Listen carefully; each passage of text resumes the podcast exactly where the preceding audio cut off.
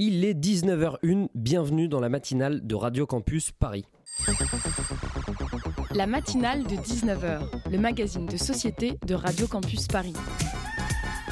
On y parle de sujets sérieux. Il n'y a pas d'édito enflammé sur le communautarisme blanc. De sujets moins sérieux. Ça peut être des bois sculptés à partir de formes naturelles interprétées. De ce qui se passe en Ile-de-France. Je me disais qu'à Paris, on était en avance sur la province. Et de débats pas forcément consensuels. Parlez-nous un peu de cette coupe monstruelle. Tous les jours, du lundi au jeudi, jusqu'à 20h, sur le 93.9. Ce samedi s'est ouvert porte de Versailles le 56e salon de l'agriculture. La veille, le journal Le Monde offrait deux tribunes aux formes et au fond bien tranchées. D'un côté, Luc Vernet, analyste et secrétaire général du lobby Farm Europe, qui nous explique que la PAC, la politique agricole commune européenne, devrait servir à la transition économique et environnementale. De l'autre, Sophie Michel, enseignante chercheuse au laboratoire humaniste de l'EM Strasbourg, qui nous informe que la construction d'une filière alternative du champ à l'assiette est en train de s'ébaucher. Luc Vernet, qui commence pourtant sa tribune par Nous ne ferons pas de l'agriculture comme au 21e siècle comme nous l'avons fait au siècle précédent, défend la PAC, qui correspond à bah, exactement ce que nous avons fait au siècle précédent. Avec le bilan qu'on lui connaît, en France, un agriculteur sur trois touche moins de 350 euros par mois. Le coût de production dépasse dans bien des domaines celui de la vente. Conséquence, les agriculteurs s'endettent, sont obligés de produire plus, qu'importe la manière, puisque de toute façon, les petites exploitations se meurent et les agriculteurs qui vont avec en France, un agriculteur se suicide tous les deux jours. En opposition avec l'analyste, la chercheuse Sophie Michel réfléchit, elle, à des solutions, à des alternatives. Changement d'échelle, réduction des intermédiaires, panier de producteurs, épicerie participative, jardin partagé, cantine scolaire bio et locale. Alors nous devrions parfois laisser la froideur, souvent bien aride, de certains analystes pour laisser la parole aux chercheurs qui, en labourant les différentes alternatives, cultivent notre champ des possibles.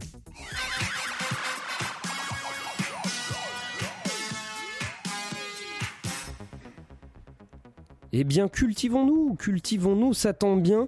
Euh, ce soir, nous recevons des membres de la fondation Médéric Alzheimer qui fête les deux ans de son Living Lab, dont le but est d'améliorer le quotidien des personnes malades et de leurs proches de manière concrète en diffusant des bonnes pratiques, mais aussi des solutions innovantes. Et dans la seconde partie de cette matinale de 19h, nous recevrons Émilie Glison, prix révélation au Festival d'Angoulême, s'il vous plaît, pour son ouvrage TED, drôle de coco, qui raconte l'autisme Asperger en BD. Je l'ai terminé ce matin, c'est très très bien, vraiment. Moi je serai vous, je resterai, parce qu'elle nous dira tout, oui, tout sur le dessous de cette BD, très au-dessus du lot. Et pour ponctuer cette émission, on écoutera deux associations qui sont passées dans le phonomaton de Radio Campus Paris. Si vous nous suivez un peu sur les réseaux, vous connaissez, ce sont des portraits sonores d'associations, de projets qui vont faire du bruit. Restez bien avec nous sur le 93.9. Vous écoutez la matinale de 19h, l'émission où les invités ne disent que des choses intéressantes. J'ai du mal à me, à me concentrer. Salut, ça va? Je suis Marie Carrasco, la psychologue. Enchantée, on se voit tout à l'heure. Vous courez un peu après les mots, c'est ça? Ou je comprends pas bien les mots. Parfois, ils me disent autre chose. Mhm. Par exemple Ça va, ils vous font pas trop souffrir Souffrir Leur sens. Mon nom est Bong. Son nom est Bong. James Bong. Il sourit jamais, il pleure jamais. La vie glisse sur lui. Il souffre pas. C'est ça le bonheur Mais qu'est-ce que tu fais? Tu connais l'histoire de l'ange de l'oubli? Quand un bébé vient au monde, il connaît toute l'histoire de l'homme depuis la nuit des temps. La poésie, les souffrances, la famine, l'amour, j'ai envie de t'embrasser, les inventions, tout, tout ce qui fait. J'adore l'orage. Alors comme ça, Claire Poussin a eu un coup de foudre. Tu peux pas la lâcher comme ça dans la nature. Ils s'aiment, ils se font du bien. Bon, enfin, c'est la première fois que je te vois agir comme ça, moi. C'est la première fois qu'il a choisi entre une thérapie foutue d'avance et une histoire d'amour. Je vais pas me souvenir.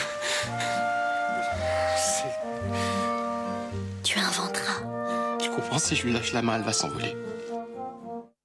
Vous venez d'entendre un extrait du film Se souvenir des belles choses de Zabou Bretman, sorti en 2002, dans lequel Isabelle Carré campe une jeune femme souffrant de troubles de la mémoire que sa famille va emmener dans un centre spécialisé. Malheureusement, les troubles de la mémoire et la maladie d'Alzheimer dépassent les frontières de la fiction. Le Living Lab de la fondation Médéric Alzheimer vise à faire tester par les personnes malades des approches innovantes déployées dans leur cadre de vie, avec notamment des interventions non médicamenteuses pour les personnes atteintes de la maladie d'Alzheimer.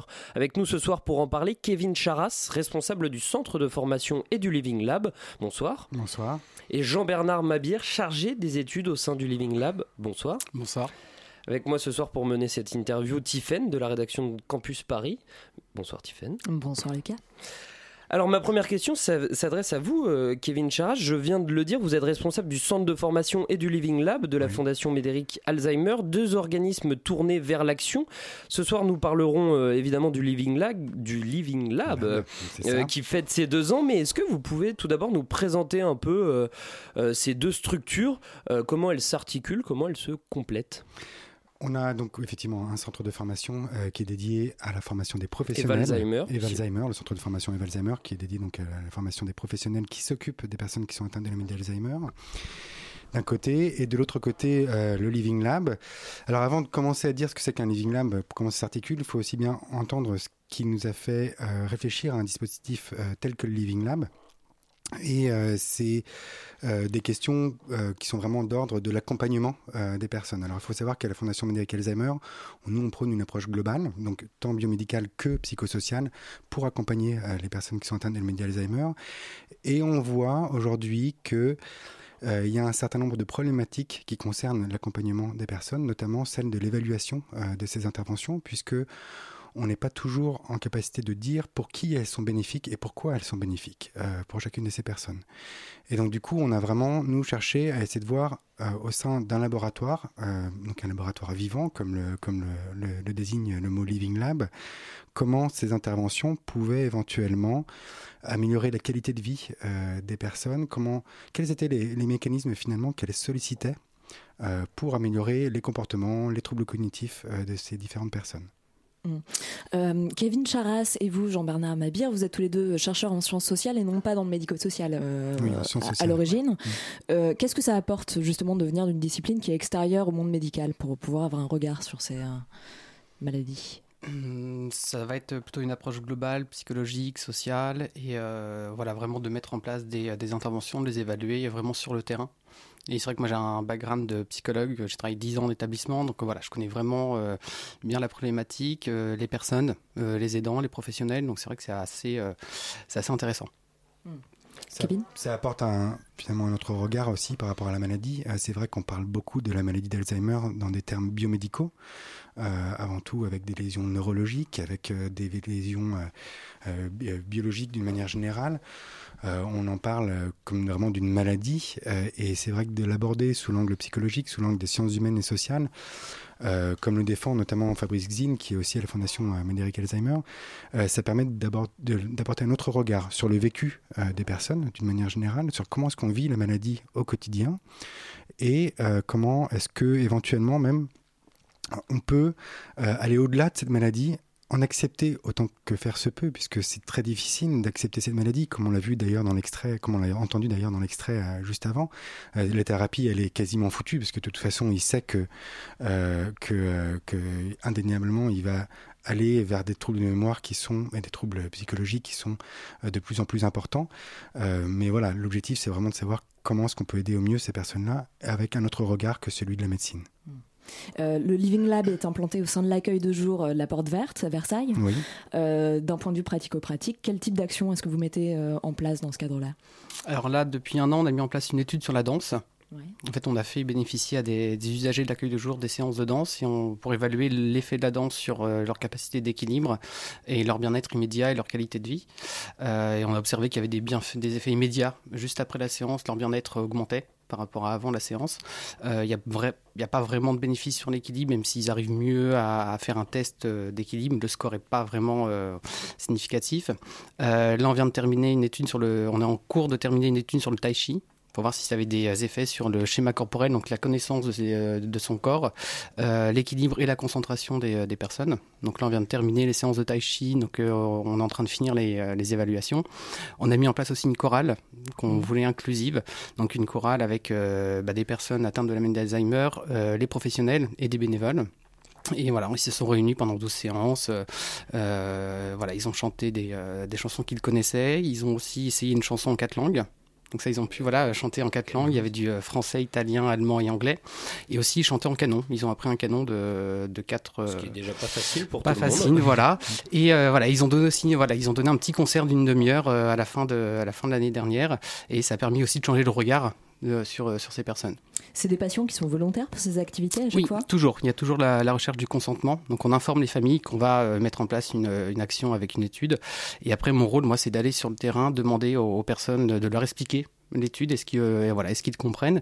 Et après, c'est de recueillir leur consentement pour mmh. qu'ils participent. Et on le redemande à chaque fois. Par exemple, pour la danse, euh, euh, on leur demandait, voilà, aujourd'hui c'est la danse, est-ce que vous voulez bien y aller? Donc ceux qui ne voulaient pas, mais qui nous avaient dit qu'ils voulaient participer à l'étude, donc en fait, on ne les forçait pas à faire l'activité. Oui, ils avaient le choix sur les activités. Voilà. Donc. Et sur l'évaluation euh, du, du bien-être, ça se passe comment? C'est des questions, c'est une observation? Alors là, on peut utiliser des échelles qui sont euh, validées, euh, par exemple les échelles d'équilibre. Et là, sur le bien-être, c'était juste une question euh, entre 0 et 10, comment vous vous sentez maintenant D'accord. Voilà. On est vraiment dans un, dans un processus scientifique, en revanche, Oui. de- d'évaluation des dispositifs qui sont mis en place. En fait, on, c'était vraiment tout l'objectif du Living Lab, c'était pouvoir mettre à disposition euh, de la fondation des outils. C'est vraiment une méthode en fait, plus qu'un dispositif en tant que tel. Euh, c'est mettre à disposition des outils pour évaluer scientifiquement euh, les différentes interventions. Alors, pourquoi est-ce que je dis que c'est une méthode et pas un dispositif? Parce que le Living Lab a aussi pour vocation de ne pas que rester à Versailles. C'est vraiment notre agora. Versailles, c'est là où on teste les choses, etc. Mais ça ne veut pas dire qu'on ne peut pas non plus aller tester dans d'autres sites euh, qui accueillent des personnes qui sont atteintes de la maladie d'Alzheimer. Euh, quelle, quelle réception vous avez de la part de- du corps médical En revanche, j'imagine que euh, les équipes euh, de la Porte Verte sont constituées à la fois par les, les équipes du Living Lab, Mhm. mais aussi les équipes d'accueil médical habituelles. Quelle réception vous avez de leur part et quelle implication vous avez dans les projets? En, bah, en fait, enfin, je, je, moi, je vais répondre. Euh, on, a, vraiment fait tout un travail avec euh, un très important avec euh, l'équipe de l'accueil de jour de la Porte Verte, chez qui donc c'est vraiment une association centre accueil de jour de la Porte Verte, qui se trouve dans l'hôpital La Porte Verte aussi, qui est un hôpital gériatrique, et on avait vraiment fait tout un travail qui a duré bien un an en fait avec eux pour qu'on puisse euh, se coordonner, parce que c'est pas facile, c'est une rencontre de deux équipes avant tout aussi. Euh, et je dois dire qu'aujourd'hui, vraiment, ils nous facilitent aussi beaucoup le travail et nous permettent de, de mettre en place nos, nos différentes activités. Ils ont un regard, un autre regard aussi, ils peuvent avoir un regard critique euh, par rapport à ce qu'on leur propose, euh, et, mais surtout bienveillant finalement aussi à tout ce que l'on peut mettre en, en œuvre. Je pense que c'est quelque chose qui est assez euh, important, et que ce soit l'équipe de l'accueil de jour ou l'équipe même médicale euh, de, de, de cet accueil de jour de l'hôpital à Porte Verte, on a reçu jusqu'à présent en tout cas des, des retours plutôt positifs en tout cas sur ce. Par exemple, quelles équipes euh, vous apportez Quelles sont les équipes euh, présentes de, de l'accueil de jour? Et vous, quel, euh, quel métier vous envoyez là-bas? Quelle, euh, quelle profession? Bah, L'accueil de jour, l'équipe est constituée. En fait, il y a deux psychomotriciennes, il y a une responsable qui est euh, psychomotricienne aussi, et deux aides médico-psychologiques déjà sur place. Donc, euh, moi, en fait, mon rôle, c'est d'être sur le terrain dès qu'il y a une étude qui est en place. Par exemple, là, pour la danse ou le tai chi, j'étais sur place à chaque séance. Et euh, c'est vraiment une. euh, l'équipe participe aussi en tant que facilitateur euh, pendant, les, euh, pendant les séances. Le- les, les patients connaissent l'équipe euh, médicale Oui. de, de la Porte Verte à à l'origine et rencontrent sur place les équipes du, du Living Lab. C'est bien Voilà, ça? Donc moi j'y suis euh, deux trois fois par semaine, donc c'est vrai que maintenant ils commencent vraiment à bien me connaître. C'est pour ça que je peux plus euh, évaluer moi-même parce qu'au départ j'évaluais les, euh, les effets des, des interventions, des ateliers qu'on pouvait mettre en place, et maintenant on fait appel à des évaluateurs extérieurs. Donc euh, des psychologues, des psychomotriciennes, pour pouvoir évaluer euh, sans biais en fait. Parce que moi je suis un peu trop euh, impliqué, je commence à bien les connaître, à bien rigoler avec eux, donc c'est un peu compliqué voilà, de, de, de, de pouvoir les évaluer de manière très objective. Mhm. C'est-à-dire qu'en permanence, il faudrait trouver un, observateur extérieur Voilà. qui soit complètement détaché du projet pour Oui. pouvoir continuer à avoir cette approche euh, Voilà, tout à fait. euh, Mm. médicale scientifique. Objectif, Ouais. c'est surtout ça en fait, Objectif. puisque nous le fait qu'on soit, on peut pas être juge et partie euh, de notre de notre intervention. C'est-à-dire que si on évalue notre propre action, on va avoir tendance à l'évaluer de façon positive, ou en tout cas en fonction de nos attentes à nous. Donc c'est pour ça qu'on fait intervenir des personnes extérieures pour, pour évaluer. Vous restez avec nous, on se fait une petite pause musicale.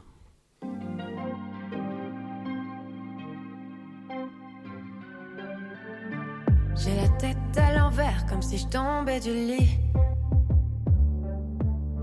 Je devais faire mes affaires, mais je suis tombée sur lui. J'ai la tête à l'envers comme si je tombais du lit. Je devais faire mes affaires, mais je suis tombée sur lui. J'avais que chant, aujourd'hui j'étais dans le sang. Il faut bien que chaper tous les jours, les temps changent. J'aime quand tu me chapes, la chambre est noyée dans le chanvre. Je veux pas que tu m'échappes, l'amour c'est plus cher que les champs. J'avais que chant, aujourd'hui j'étais dans le sang. Il faut bien que chaper tous les jours, les temps changent. J'aime quand tu me chapes, la chambre est noyée dans le chanvre. Je veux pas que tu m'échappes, l'amour c'est plus cher que les champs.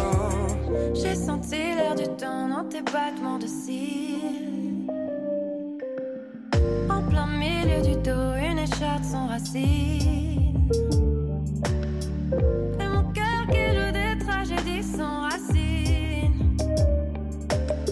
Je peux bien faire ce que je veux, ouais, c'est toi qui décides. On écoutera Pink Floyd, on écoutera Djeko. On n'est plus à l'école, baby, fais-moi la cour. J'avais que chant, aujourd'hui j'étais dans le sang. Il faut bien que chaper tous les jours, les temps changent. J'aime quand tu me chapes, la chambre est noyée dans le chanvre. Je veux pas que tu m'échappes, l'amour c'est plus cher que les champs. J'avais que chant, aujourd'hui j'étais dans le sang. Il faut bien que chaper tous les jours, les temps changent. J'aime quand tu me chapes, la chambre est noyée dans le chanvre. Je veux pas que tu m'échappes, l'amour c'est plus cher que les champs. Mon cœur t'appelle, mon treuil chapelle. Un creux d'épaule, s'éveille. Métronation, correspondance, danse, danse. Rétro-passion, quand est-ce qu'on mange? Sur la colline, un navire en Sicile. On trinque au martini pendant que s'éteint la ville. Une maison sur la colline, un navire en Sicile. On trinque au martini pendant que s'éteint la ville. Une maison sur la colline, un navire en Sicile. On trinque au martini pendant que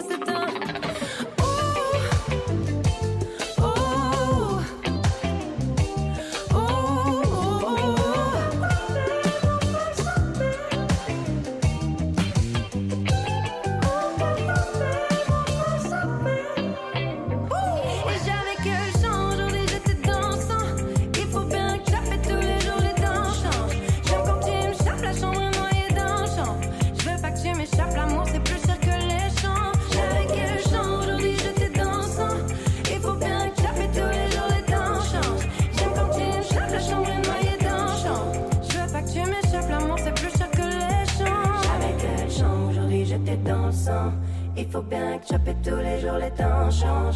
J'aime quand tu me chapes, la chambre est noyée dans le chanvre. Je veux pas que tu m'échappes, l'amour c'est plus cher que les champs.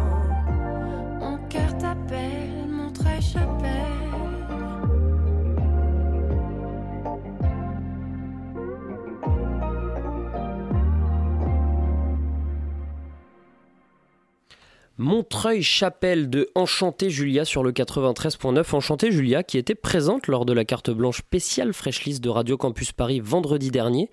Si vous en voulez encore, son live et son interview sont dispo sur le site de radiocampusparis.org. La matinale de 19h, le magazine de société de Radio Campus Paris.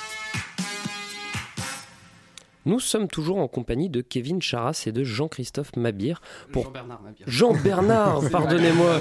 Jean-Bernard, pour parler du Living Lab, euh, ce centre dont l'objectif est de tester et évaluer des actions pour et avec des personnes ayant des troubles cognitifs liés au vieillissement comme la maladie d'Alzheimer. Pendant la pause, on discutait ensemble, euh, pour ne rien cacher aux auditeurs, de, la différence entre un dispositif médical et un dispositif médico-social. Est-ce que vous pouvez nous en dire un peu plus? Bah, En fait, c'était juste pour souligner euh, le, le, fait qu'on n'est pas forcément que avec des médecins, et ça c'est quelque chose qui est important, c'est que l'accompagnement au quotidien, euh, ça se fait par beaucoup de, euh, beaucoup de différents acteurs. Ça peut être euh, des psychomotriciens que, que Jean-Bernard euh, citait tout à l'heure, ça peut être des aides médico-psychologiques, ça peut être aussi des psychologues, ça peut être des ergothérapeutes. Bref, il y a quand même tout un panel de personnes qui vont intervenir avec la personne au quotidien. et donc le rôle central n'est pas forcément celui du médecin, même si c'est lui éventuellement qui va poser un diagnostic, qui va éventuellement orienter vers des traitements. Euh, tous les jours, c'est pas c'est pas forcément que l'équipe médicale qui, qui qui rentre en compte et qui qui qui accompagne les personnes. Jean-Bernard Mabir, vous voulez compléter? Euh, non, je pense oui. que Kevin a, a bien expliqué la différence. Merci. On, on, parle de combien de, de patients sur, dans le Living Lab? Dans, l'accueil de jour. Dans l'accueil de jour. Oui. Alors, par journée, à peu près, ils sont entre 10 et 12 par journée. Voilà, qui tournent. voilà, qui tournent. Il y en a certains qui viennent euh, deux fois par semaine, d'autres seulement une fois par semaine. Et, euh, et après, par exemple, là, pour, les, pour l'étude Tai Chi, on avait un groupe de neuf personnes qui avaient fait le Tai Chi dans l'étude, un groupe de neuf autres personnes qui ne faisaient pas le Tai Chi pour être le groupe contrôle. Donc en règle générale, là, on est sur des petits échantillons entre 10 euh, et 20 personnes à chaque fois. Au total, ça fait combien de personnes qui, qui suivent ce programme?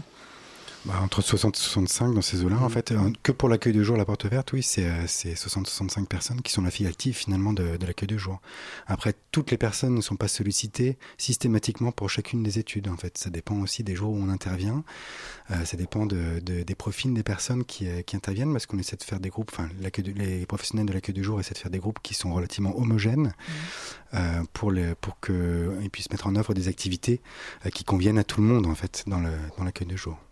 Et alors, à quel stade de leur parcours les personnes sont quand elles arrivent à la, porte verte? Euh, à, quel moment elles ont pu découvrir leur maladie En général, dans quel processus de soins euh, elles sont à ce moment-là?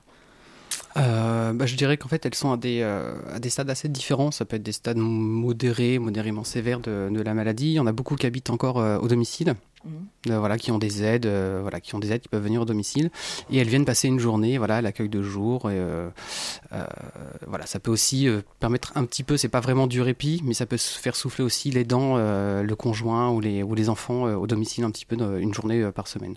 Et pour les autres, ça peut être des personnes qui sont hospitalisées ou qui sont en centre spécialisé?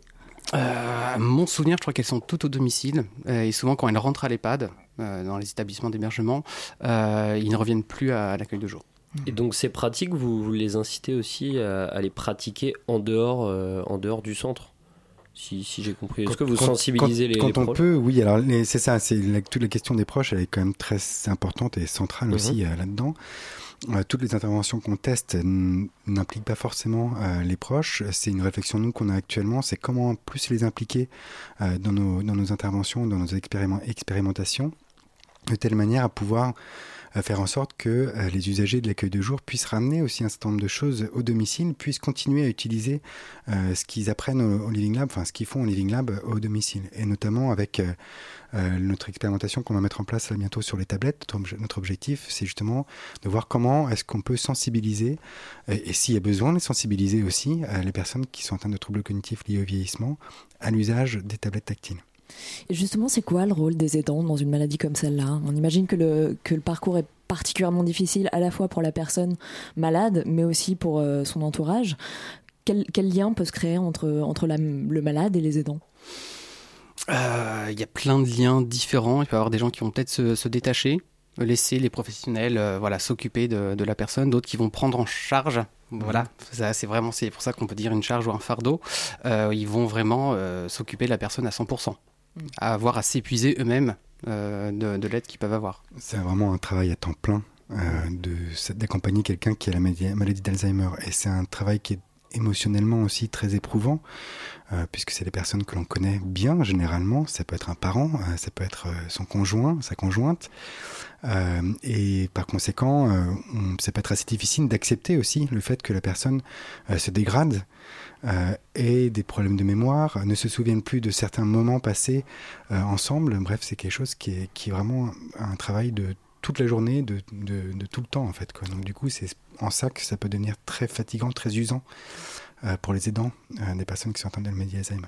Et c'est pour ça qu'il y a des programmes d'aide aux aidants ou des programmes de psychoéducatifs pour expliquer la maladie, comment faire au quotidien. Et à l'hôpital où j'étais, euh, on avait des petits, des petits plages horaires où je pouvais rencontrer les aidants pour, pour leur faire du soutien psychologique très ponctuel. En quoi consiste la prise en charge classique pour Alzheimer sans, sans le Living Lab, celle qui était avant vous? Bonne question. Elle est médicamenteuse, elle est... Elle est... Elle est... Oui, d'un point de vue euh, médicamenteux, aujourd'hui, c'est un petit peu, euh, c'est un, grand débat qui actuellement, mhm. c'est vraiment un vrai débat de société. Euh, qui, bah, puisque en août, le ministre de la Santé a décidé d'arrêter notamment le remboursement des traitements médicamenteux contre la maladie d'Alzheimer. ce qui suscite un grand débat chez, les, chez les médecins. Finalement, le, en dehors de ce traitement médicamenteux, en fait, qui, qui s'avère être intéressant pour certaines personnes, mais pas pour d'autres. Et c'est pour ça qu'il y a vraiment eu ce débat par rapport à ça, c'est qu'on n'a pas une efficacité à 100% pour, par rapport aux médicaments. L'accompagnement classique, finalement, c'est l'accompagnement de tous les jours, de tout, du quotidien, en fait, de ces personnes-là. or, aujourd'hui, on a un peu trop tendance à observer qu'on fait à la place des personnes, on ne les accompagne pas de telle manière à ce qu'elles puissent elles-mêmes se prendre en charge, se prendre en main.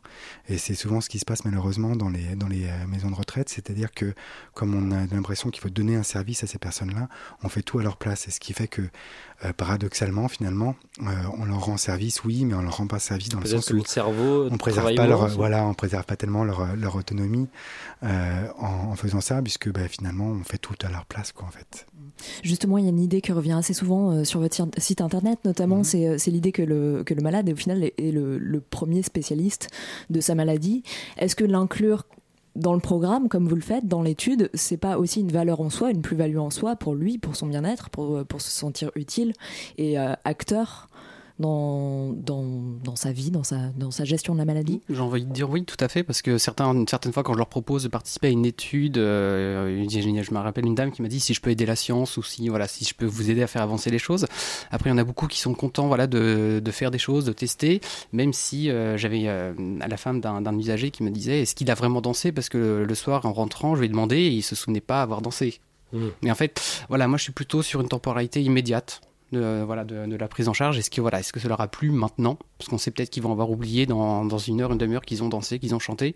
Et ça alléger l'instant, quelque chose comme ça? On peut, moi j'ai peu observé de, voilà, de comportements ou de, ou de choses très négatives par rapport aux activités qu'on a pu mettre en place pour le moment. Vous parliez de la, science. Est-ce qu'il y a une avancée dans la recherche euh, il y a des avancées tous les jours finalement euh, sur cette euh, maladie. Euh, il y a des remises en cause de certains postulats qu'on en a jusqu'à présent et très récemment d'ailleurs. On a une, un des un phénomène que, qui est très identifié dans, le, dans la maladie d'Alzheimer qui s'appelle la plaque amyloïdoïde, euh, qui a été un peu remise en cause en termes de cause de la maladie et pas conséquence de la maladie. Enfin après là on rentre vraiment dans du technique, mais euh, c'est du, il y a, y a des avancées tous les jours dans la meilleure compréhension de cette maladie, de la progression de cette maladie. Il faut savoir qu'aujourd'hui quand même on a assez peu de connaissances euh, sur comment est-ce qu'elle évolue, euh, sur comment, quelles sont les causes exactes de cette maladie, euh, qu'est-ce qui provoque cette maladie chez les personnes, quand est-ce qu'elle survient, quand est-ce qu'elle se déclare.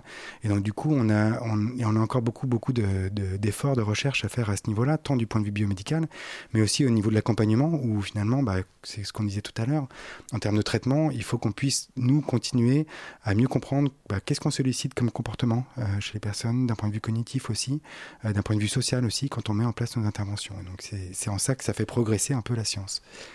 Et en revanche, sur tout ce qui est pratique sociale ou comportementale, comme vous le faites, est-ce qu'on on peut noter euh, des améliorations, au moins un retardement du processus de la maladie, euh, ou euh, est-ce qu'on est vraiment dans, dans du bien-être? Euh, il y a plein de revues, voilà, de la littérature sur toutes les, différentes euh, thérapies non médicamenteuses qui existent. Euh, il y a des résultats positifs, des résultats négatifs, des résultats contradictoires. Donc c'est vrai qu'on n'a pas vraiment de, parfois de, de connaissances sur est-ce que telle, telle intervention est bénéfique pour tel trouble, etc. Donc c'est vrai que on suppose souvent que certains types d'interventions vont venir ralentir la dégradation de certains types de comportements, de certains certaines manières de procéder euh, dans la vie quotidienne en fait. Euh, bon, mais euh, du coup, c'est encore que des suppositions. on n'a pas suffisamment de données aujourd'hui pour pouvoir affirmer qu'effectivement tout se joue sur ces interventions et quel type d'effet ça a sur chacune des personnes. Merci Kevin Charas euh, et Jean-Bernard Mabir d'avoir accepté notre invitation. Non, attention, j'avais réécrit Christophe euh, sur ma... Oui, on ne cache rien aux auditeurs sur Radio Campus Paris. Merci d'avoir accepté notre euh, invitation. On vous souhaite évidemment une bonne chance pour la suite. C'est un, beau projet qui est important et nécessaire. vous pouvez retrouver plus d'informations sur le site de la Fondation Médéric, Fondation Médéric, fondation-médéric-alzheimer.org. Merci également à Tiffen d'avoir été avec nous ce soir. Restez avec nous sur le 93.9, on se retrouve juste après ça.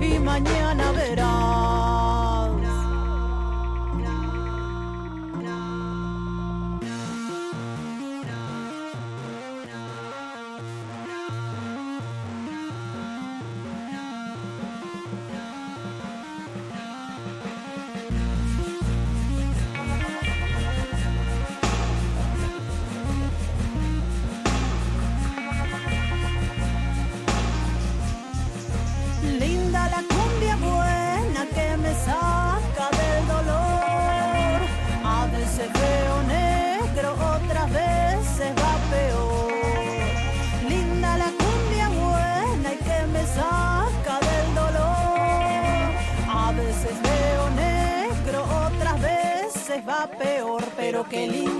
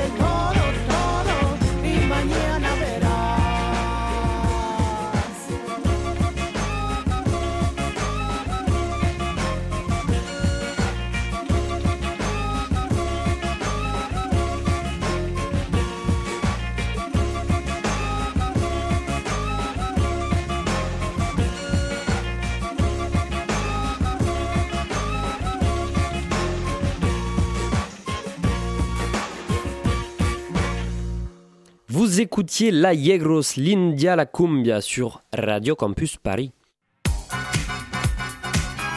La matinale de 19h, du lundi au jeudi jusqu'à 20h sur Radio Campus Paris. Prix du public au festival À Contresens avec son précédent spectacle, la compagnie Vivement aujourd'hui s'interroge sur la place de l'humour au théâtre. Mel Haïm est passée dans la machine à portrait sonore de Radio Campus Paris. J'ai nommé le phonomaton. On écoute ça sans plus attendre. Bienvenue dans le phonomaton de Radio Campus Paris. Installez-vous, tenez-vous bien droit et regardez l'objectif. Attention, souriez. Donc ma compagnie est née euh, l'année dernière. J'ai présenté en fait mon premier seul en scène qui s'appelait euh, En solitaire au festival à contresens euh, de Paris 3. Et donc la particularité de ma compagnie, c'est qu'il n'y a qu'un seul membre, je suis toute seule. Et donc du coup, je suis en train de me constituer en association et essayer de trouver des gens de confiance pour pouvoir vraiment avoir le bureau de mon association. Mais pour l'instant, c'est une aventure solitaire. Le plus gros raté de l'association. Bon, je dirais par exemple l'année dernière, c'était assez marrant. euh, J'ai joué un sketch euh, sur une professeure de théâtre où j'avais euh, plein plein de personnages différents. Et donc du coup, chaque élève avait un nom. Et en fait, ça devait être le stress ou je sais pas ce qui s'est passé. Je me suis complètement embrouillée et ce qui a fait que c'était assez dingue parce que pendant que je jouais, j'étais en train de- d'essayer de, me rappeler tous les noms de tous les élèves en essayant de les reclasser en me disant Ok, alors lui il est déjà passé, il va falloir que je le refasse. Et donc du coup, en fait, j'ai inversé tout le sens de mon sketch et j'ai réussi à, quand même le filer. Personne n'a rien vu, mais dans ma tête, c'était un dédoublement pas possible en me disant Ok, alors Mathieu est rentré, mais alors Charlotte elle doit ressortir et à ce moment-là elle doit revenir. Enfin, voilà. Donc c'était finalement, c'était pas forcément un fail, mais ça s'est bien terminé. Mais dans ma tête, c'était n'importe quoi. Le plus beau compliment qu'on ait fait à propos de votre initiative. Bah, moi, je pense que le meilleur compliment qu'on puisse me faire, bah, c'est un rire. Parce que du coup, quand on rit, c'est que ça a un petit peu marché, ce que j'ai fait en, en, quelque sorte. Donc voilà, moi, je dirais que c'est un rire, le meilleur compliment qu'on puisse me faire. Le futur de l'association. Le futur, bah, j'ai vraiment plein de projets à titre personnel, étant donné que du coup ma compagnie est vraiment reliée à, ma, personne, étant donné que je suis toute seule. Mais du coup j'ai vraiment plein de projets, j'aimerais bien toucher plein de domaines différents, euh, tout en gardant quand même l'idée de l'humour. Et, du coup j'ai des projets de films, j'aimerais bien écrire une pièce de théâtre aussi, pour essayer de me de me mettre un peu en troupe aussi, de voir ce que ça fait de parler vraiment à quelqu'un. Et, euh, et, ouais, d'écrire un livre, j'ai vraiment envie de faire plein de choses. Un peu de production aussi, peut-être essayer de, de, suivre aussi des jeunes artistes, si jamais un jour ça, je réussis, je touche du bois. Voilà, enfin, j'ai vraiment plein de projets euh, pour essayer de jamais m'arrêter et toujours me dépasser et, et m'améliorer. Eh bien, merci de votre participation. Merci à la compagnie Vivement aujourd'hui, cette compagnie de une personne sur Radio Campus Paris. La matinale de 19h, le magazine de société de Radio Campus Paris. En septembre dernier, le web média Baudoy, spécialisé dans la bande dessinée, se demandait si elle n'était pas la révélation de la rentrée BD 2018. Le prestigieux Festival d'Angoulême a choisi de leur répondre un grand oui. Nous recevons ce soir Émilie Glison, je prononce bien. Oui, oui, exactement. Diplômée des Arts Déco de Strasbourg, prix révélation au Festival d'Angoulême pour sa bande dessinée Ted, Drôle de Coco, un premier long récit coloré et plein d'humour qui s'inspire de la vie de son frère, diagnostiqué Asperger. Bonsoir Émilie. Bonsoir. Merci d'avoir accepté notre euh, invitation. À mes côtés pour mener cette interview, Hugues de la rédaction de Radio Campus Paris. Si j'étais un chef indien, je te saluerais en te disant Hugues, Hugues. C'est complètement. Ça commence bien. Hein T'imagines les questions qu'on va te poser après ça C'est complètement ça nul remonter, comme ça peut que remonter. Van, pour m'éviter d'en pour m'éviter d'en faire d'autres. Oui, ça va être mieux ensuite. Pour m'éviter d'en faire d'autres de cet acabit, on va rentrer dans le vif du sujet. Émilie Glison, déjà bravo. Personnellement, j'ai beaucoup aimé votre bande dessinée. Euh, Est-ce que pour nos auditeurs, vous pourriez présenter un peu l'histoire qui est racontée dans Ted, drôle de coco, paru aux éditions Atrabile en août dernier. Yes, bien sûr. Mais euh, ça commence tout bête avec un grand mec déjà engagé qui a des épaules immenses, des jambes de 2 mètres et euh, on suit dans son quotidien. Il fait tout comme nous, sauf qu'au fur et à mesure, bah, tu vois qu'il y a un truc qui tique. Il va souffler dans ses toilettes ou alors euh, bah, il va pisser sous son lit comme ça sans raison et bah, ouais, ça te fait poser des questions et au fur et à mesure, tu te rends compte que Ted n'est pas comme tout le monde. Il, il, a effectivement quelque chose, il est Asperger, il est autiste et donc ce que je voulais, c'est qu'au fur et à mesure, on rentre et l'on vive à travers ses yeux, que l'on voit le monde dans lequel on est à travers donc les yeux d'une personne autiste et non plus les nôtres. Et donc la fin, enfin, euh, ça va faire effet boule de neige jusqu'à aller euh, euh, à la famille, aux médecins, aux médicaments, qui sont des thèmes très forts pour moi. Euh, ce matin sur France Culture, j'entendais les créateurs d'une BD sur euh, l'affaire Sarkozy, Kadhafi, dire que euh, la BD était un très bon moyen d'expliquer au grand public, de rendre accessibles des sujets très complexes. Est-ce que vous partagez cet avis? Alors je partage ça, même si je pense que mon dessin est très très compliqué pour quelqu'un d'un néophyte de la BD. souvent il n'arrive pas à rentrer dedans, mais c'est c'est un moyen de communication pour moi qui est plus fort que n'importe quoi d'autre, que ce soit la musique, le cinéma ou même l'oralité, les paroles. Et donc je me voyais pas autrement que, que, par la BD pour transcrire ce que j'ai vécu en 25 ans. et euh, quels sont les éléments autobiographiques dans TED Et quelle est la part de fiction?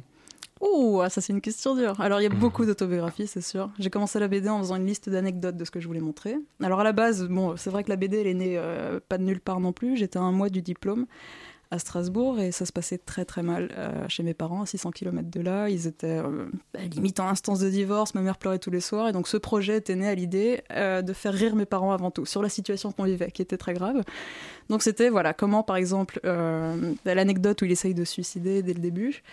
C'est vécu et c'était l'idée de trouver avec un certain recul l'humour que je pourrais retrouver dans quelque chose, enfin dans, dans l'idée d'un type qui veut se donner la mort tout bêtement. Et donc comment faire quelque chose de drôle. Et au fur et à mesure, c'est devenu une habitude.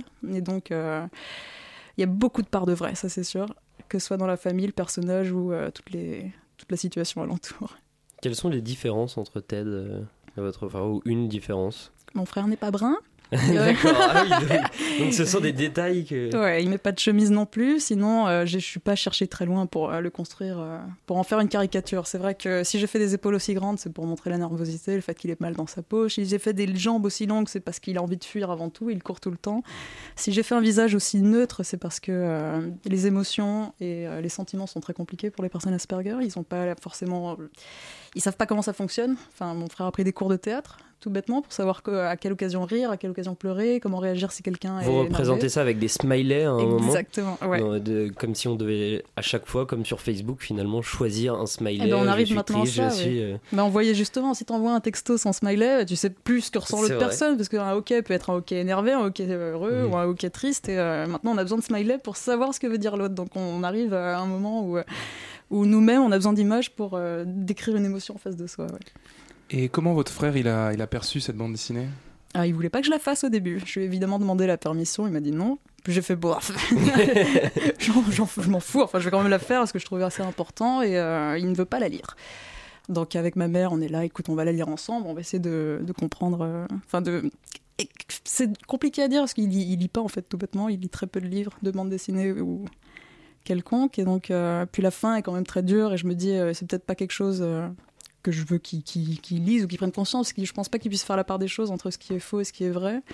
le fait que Ted est quand même un type complètement inventé. Et ouais, ouais, Il vous en voudrait peut-être s'il le, s'il le lisait? Non, il est pas rancunier du tout. Je pense qu'il comprendrait juste pas pourquoi j'ai fait ça mais en même temps, c'est pas pour lui que je l'ai fait, c'est pour des gens qui n'ont jamais entendu parler de ce syndrome, pour euh, des gens qui n'ont jamais compris ce qu'on vivait nous, et, euh, et, justement réveiller un peu les consciences, les mentalités, bouger un peu le grain de sel quoi, pour comprendre. Euh, vous, avez, vous avez fait des, des, recherches sur cette maladie Au moment de faire la BD d'ailleurs, ou avant, dans le, simplement le fait d'avoir un frère qui est qui est autiste Asperger? Bah, J'ai eu plusieurs obstacles, ça c'est sûr. Dès le début, en fait, je me suis dit, mais euh, au bout de 20 pages, je suis pas du tout légitime en fait pour faire cette BD parce que je me mets à la place d'une personne Asperger et je ne le suis pas moi-même. Donc, est-ce que ce que je dis est vrai ou faux? Est-ce que je dis n'importe quoi?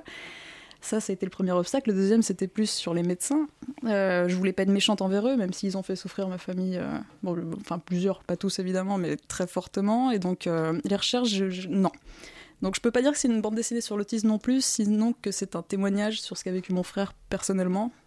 Euh, et d'autres personnes peuvent se retrouver là-dedans, mais c'est vraiment quelque chose de très personnel à la base. C'est pas une BD didactique dans, au propre sens, au propre sens. Non, je sais, sais pas comment dire. Par exemple, pour nos auditeurs, on pourrait préciser qu'est-ce que c'est une habitude d'autiste Asperger? Comment bah, il y a un moment dans la BD qui me plaît vraiment, c'est par exemple, euh, il arrive avec une Rolex Cellini à 16 000 euros et une, euh, une montre Pokémon ah, à 2 euros. sur la valeur des... La valeur de l'argent, par exemple, n'existe pas. Vous voyez Mr Bean, vous voyez Sheldon Cooper dans Big Bang Theory Un petit peu, oui. Bah, ces deux gens, enfin ces deux personnages pop culture sont Asperger. Mais euh, il y a énormément de célébrités qui elles fonctionnent très bien, qui font partie du haut de l'iceberg, que ce soit Lionel Messi, que ce soit Eminem, que ce soit Woody Allen, sont des personnes Asperger qui ont réussi. et qui, euh, qui, vivent avec, mais la plus grosse partie en fait se retrouve en institut, se retrouve malmenée, mal diagnostiquée, et donc notamment comme mon frère, euh, dans des situations impossibles. C'est vrai qu'il y a un petit côté Mr Bean parfois. Euh, c'était important d'utiliser l'humour pour parler de. Ah, complètement, ouais. Vous auriez pas pu le faire en drame Non, je pense que ma vie n'est pas un drame non plus. J'ai besoin de rire littéralement tous les jours et. Et ouais, ouais, ouais, il y avait rien d'autre que l'humour, que le, carnavalesque et les couleurs pétaradantes pour pouvoir parler d'un sujet aussi grave. Dans, dans, Ted, dans Ted, Drôle de Coco, la place des autistes euh, ne semble pas être dans un hôpital. Est-ce qu'on a encore des progrès à faire en France sur le, traitement des, des malades euh, Asperger? Alors je parle en tant que sœur qui a un frère Asperger, rien de plus, mais effectivement, euh, on est parti en Belgique, on s'est renseigné au Canada, on est vraiment, la France a été en retard, du moins le moment où il a été diagnostiqué, donc à 15 ans, il en a 23 maintenant, et euh, on est, enfin, les médecins ont littéralement dit à ma mère que c'était une mode américaine, que ça n'existait pas, que c'est parce qu'elle avait un rhume quand il était enceinte que euh, mon frère était comme ça. Donc quand on sort d'une mmh. ouais, d'un rendez-vous pareil, bah, tu t'en reviens pas. Et après, tu te rends compte qu'effectivement, ça bouge ailleurs et que la France a eu, en général, une espèce de mur et ils ne voulaient pas accepter la chose enfin pas accepté, il n'y avait juste aucune recherche quoi. Donc euh, donc ça bouge énormément. Maintenant, il y a énormément d'associations. Il y a des cafés Asperger à Paris qui se font chaque dimanche. Euh, on en parle plus grâce à. Bah, bêtement, je parle de Netflix et de Atypical. C'est une série qui parle littéralement de ça et c'est génial parce que maintenant des jeunes de, euh, je sais pas, de 13 à 15 ans vont comprendre ce que c'est littéralement grâce à un truc qui fait la mode. Enfin, c'est en train de bouger. Mais ouais, la France a été en retard selon moi. Vous restez avec nous, Émilie Glison. On revient jusqu'après cette petite pause musicale. Mmh.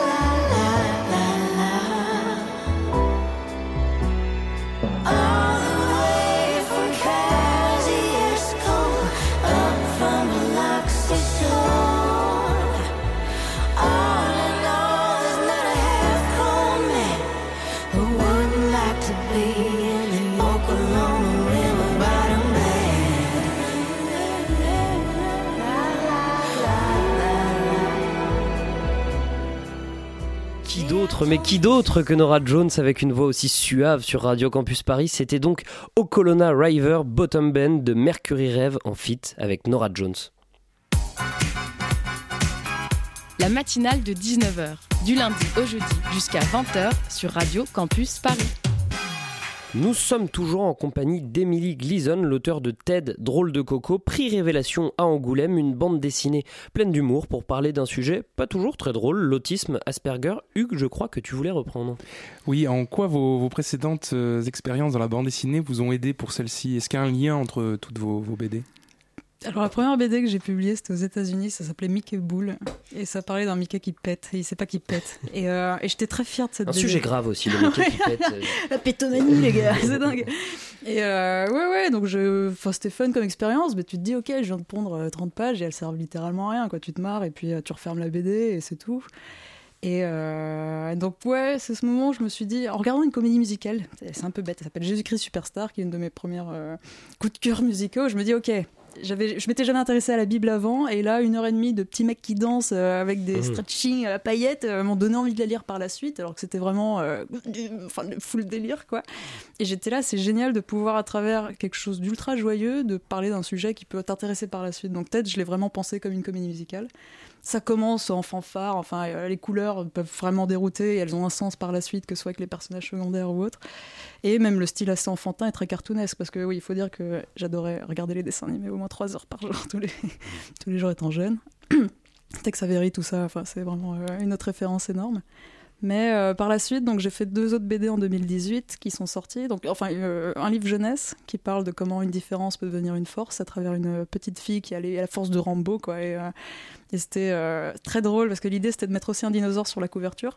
De manière à ce que tous les petits garçons l'achètent. Ce qui a marché, c'est assez Ah. dingue. Les garçons achètent parce qu'il y a un dinosaure, puis ils le lisent, ils se rendent compte que c'est une ode au féminisme extraordinaire, quoi.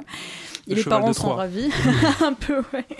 Et le deuxième, ben, c'est des strips, ça s'appelle Comment survivre. Alors là, c'est complètement bébête, mais euh, t'as toujours un sujet de société derrière aussi, où c'est l'humour absurde que j'adore, euh, que j'ai pondu sans même réfléchir, contrairement à Ted qui était quand même beaucoup de réflexion euh, pour faire quelque chose de concis et de, de grand public, on va dire. J'ai envie de revenir sur la colorisation. Tous les personnages que ne connaît pas Ted ou que croise Ted euh, dans la BD ne sont pas colorisés, c'est-à-dire que leur intérieur est blanc. Exact, ouais. Je ne sais pas si nos auditeurs peuvent se représenter.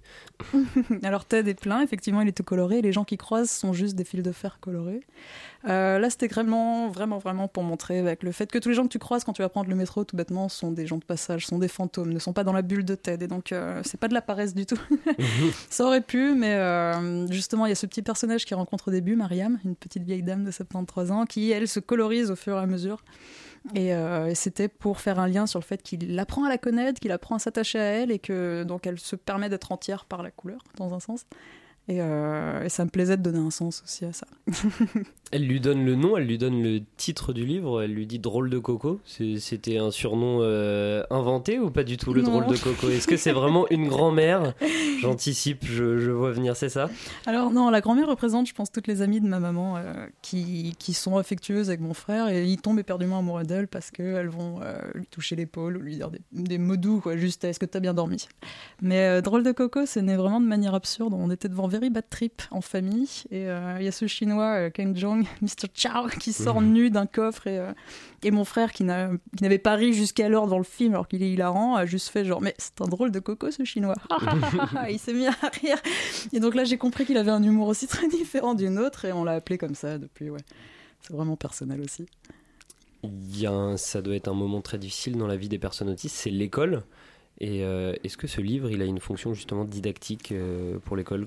Alors c'était une prémisse parce que j'ai vraiment envie, si j'ai un autre sujet à faire, et euh, je sens important, De ce serait faire de dans- faire dans une la bande BD dessinée. jeunesse BD jeunesse et surtout scolaire, donc pas forcément euh, distribué en grand public, mais à destiner des écoles pour euh, expliquer ce que c'est que le harcèlement scolaire, les séquelles que ça peut faire. C'était le moment le plus dur pour moi dans la BD de dessiner les flashbacks euh, de Ted et de ce qu'il a vécu, et euh, je pense qu'il y a vraiment quelque chose à faire. Parce que là, je reviens de 10 jours à Genève où j'ai tourné en, en école, donc j'ai vu 4 classes par jour de petits jeunes de 15 D'accord, ans. Pour qui- parler de ce livre pour parler de TED, ouais, pour un projet, euh, pour un prix euh, suisse, BD Zoom, et c'était dingue parce que là j'étais confrontée, enfin j'étais face à un public qui vraiment qui n'avait jamais lu forcément de BD, et surtout TED qui commençait avec ça, il était complètement largué, et pourtant euh, c'était vraiment incroyable de parler avec eux. Le courant passait bien il- tellement bien quoi Mhm. c'était fou et c'était des euh, bah, des élèves en transition professionnelle en mécanique en électronique en maçonnerie euh, enfin et, euh, et que je n'ai pas l'habitude tous les jours de voir non plus donc pouvoir te parler d'un sujet qui qui me tient à cœur à travers une BD qui m'a pris trois ans et pouvoir leur parler d'un sujet aussi important je voyais que ça marchait très bien quoi enfin il y avait vraiment un courant fou et donc il y a quelque chose à faire pour moi chez les scolaires ouais. Peut-être le prochain bouquin où il y a d'autres d'autres projets. euh, Oui, oui, oui, il y a des milliards de Il y a projets. des milliards de projets qui, qui C'est ma- c'est ma C'est la création, c'est la création. J'ai un cerveau en ébullition euh, qui fait que même quand je dors, j'écris sur les murs euh, des idées euh, illisibles par la suite. Mais ouais, non. Non, là, je me consacre à la jeunesse parce que je vais à la foire de Bologne euh, en avril. Et donc, c'est le d'aller voir une vingtaine d'éditeurs et d'essayer de montrer ce que je sais faire pour pouvoir avoir des projets ensuite. Mais la jeunesse, ça, c'est génial parce que je prends souvent Bob l'éponge comme exemple. C'est quand même. C'est- quoi, une éponge sous l'eau avec un ananas qui fait des hamburgers, qui boit de l'eau et, et les, les gosses ne se posent pas de questions, c'est juste génial quoi. Et donc à travers ça, tu peux mettre plein de petites idées derrière et euh, satisfaire les gosses et les parents. Et enfin, je sais pas, c'est vraiment un truc que j'adore. Et, et ben, vous souhaite bon courage pour la suite. Merci Émilie Gleason. Merci On beaucoup. rappelle aux auditeurs que Ted Drôle de Coco est disponible dans toutes les bonnes librairies. Euh, Vous avez aussi écrit, dessiné, qu'est-ce que je dis? Euh, Pour une BD, on l'écrit, on la dessine? Euh, on fait les deux. On ouais, fait les deux, et bien illustrateur, écrit et dessiné en 2018 Les gros bras de Polka euh, et Comment survivre. Euh, on n'a pas fini d'entendre parler de vous, vous reviendrez si vous avez un autre projet. Avec plaisir. Eh bien merci, merci également à Hugues d'avoir été avec nous. Désolé pour cette blague en Non, introduction. mais Oh c'est- oh c'est l'histoire de ma vie cette blague. Allez, vrai. hein. on se lance la virgule. La matinale de 19h, le magazine de société de Radio Campus Paris.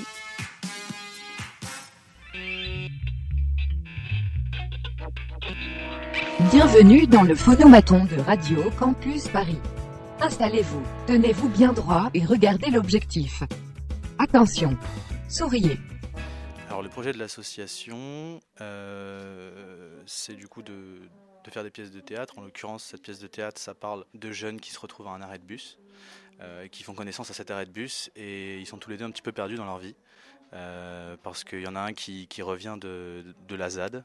Et là arrive euh, du coup l'autre personnage, Bassem, qui lui en fait euh, vient d'arriver en France et qui est parti d'un pays du Maghreb, sûrement suite à un des printemps arabes. La naissance du projet. Bah voilà, comment est né le projet Voilà, donc en fait à la base, on a, comme je te disais, il y avait une autre pièce avant ça qui s'appelait El Oreya. Et, et, en fait, on était pas très satisfait du résultat parce que euh, ça partait vraiment de nous. Et on a senti qu'on avait besoin en fait de transformer ça, d'aller plus loin, d'arriver sur quelque chose d'un peu fictionnel pour se libérer en fait de de la contrainte en fait de, nos propres d'avoir pas l'impression en fait de trahir ce qu'on avait envie de dire juste pour pouvoir euh, que ça rentre dans une heure et quart de spectacle tu vois ce que je veux dire? Voilà et on a toujours envie du coup de d'essayer de parler de comment aujourd'hui, quand on est jeune, on se révolte, qu'est-ce que, comment est-ce qu'on se construit à travers la révolte en fait, euh, et, qu'est-ce que ça peut nous apporter, qu'est-ce que ça en dit sur nous, est-ce que c'est pas normal de se révolter quand on est jeune, est-ce que si on se révolte pas, c'est peut-être limite qu'il y a un problème, voilà, donc euh, ce genre de questions là.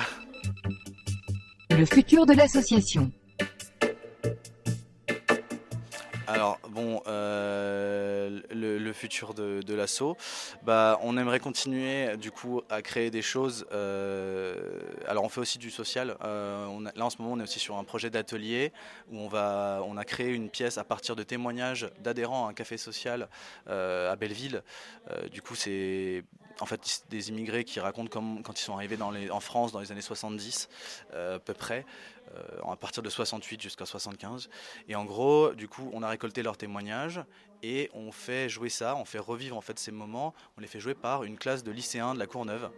Et du coup, c'est une, aventure euh, incroyable. Euh, enfin, les lycéens sont ouf. Enfin, c'est hyper agréable de bosser avec eux. Franchement, c'est une super expérience.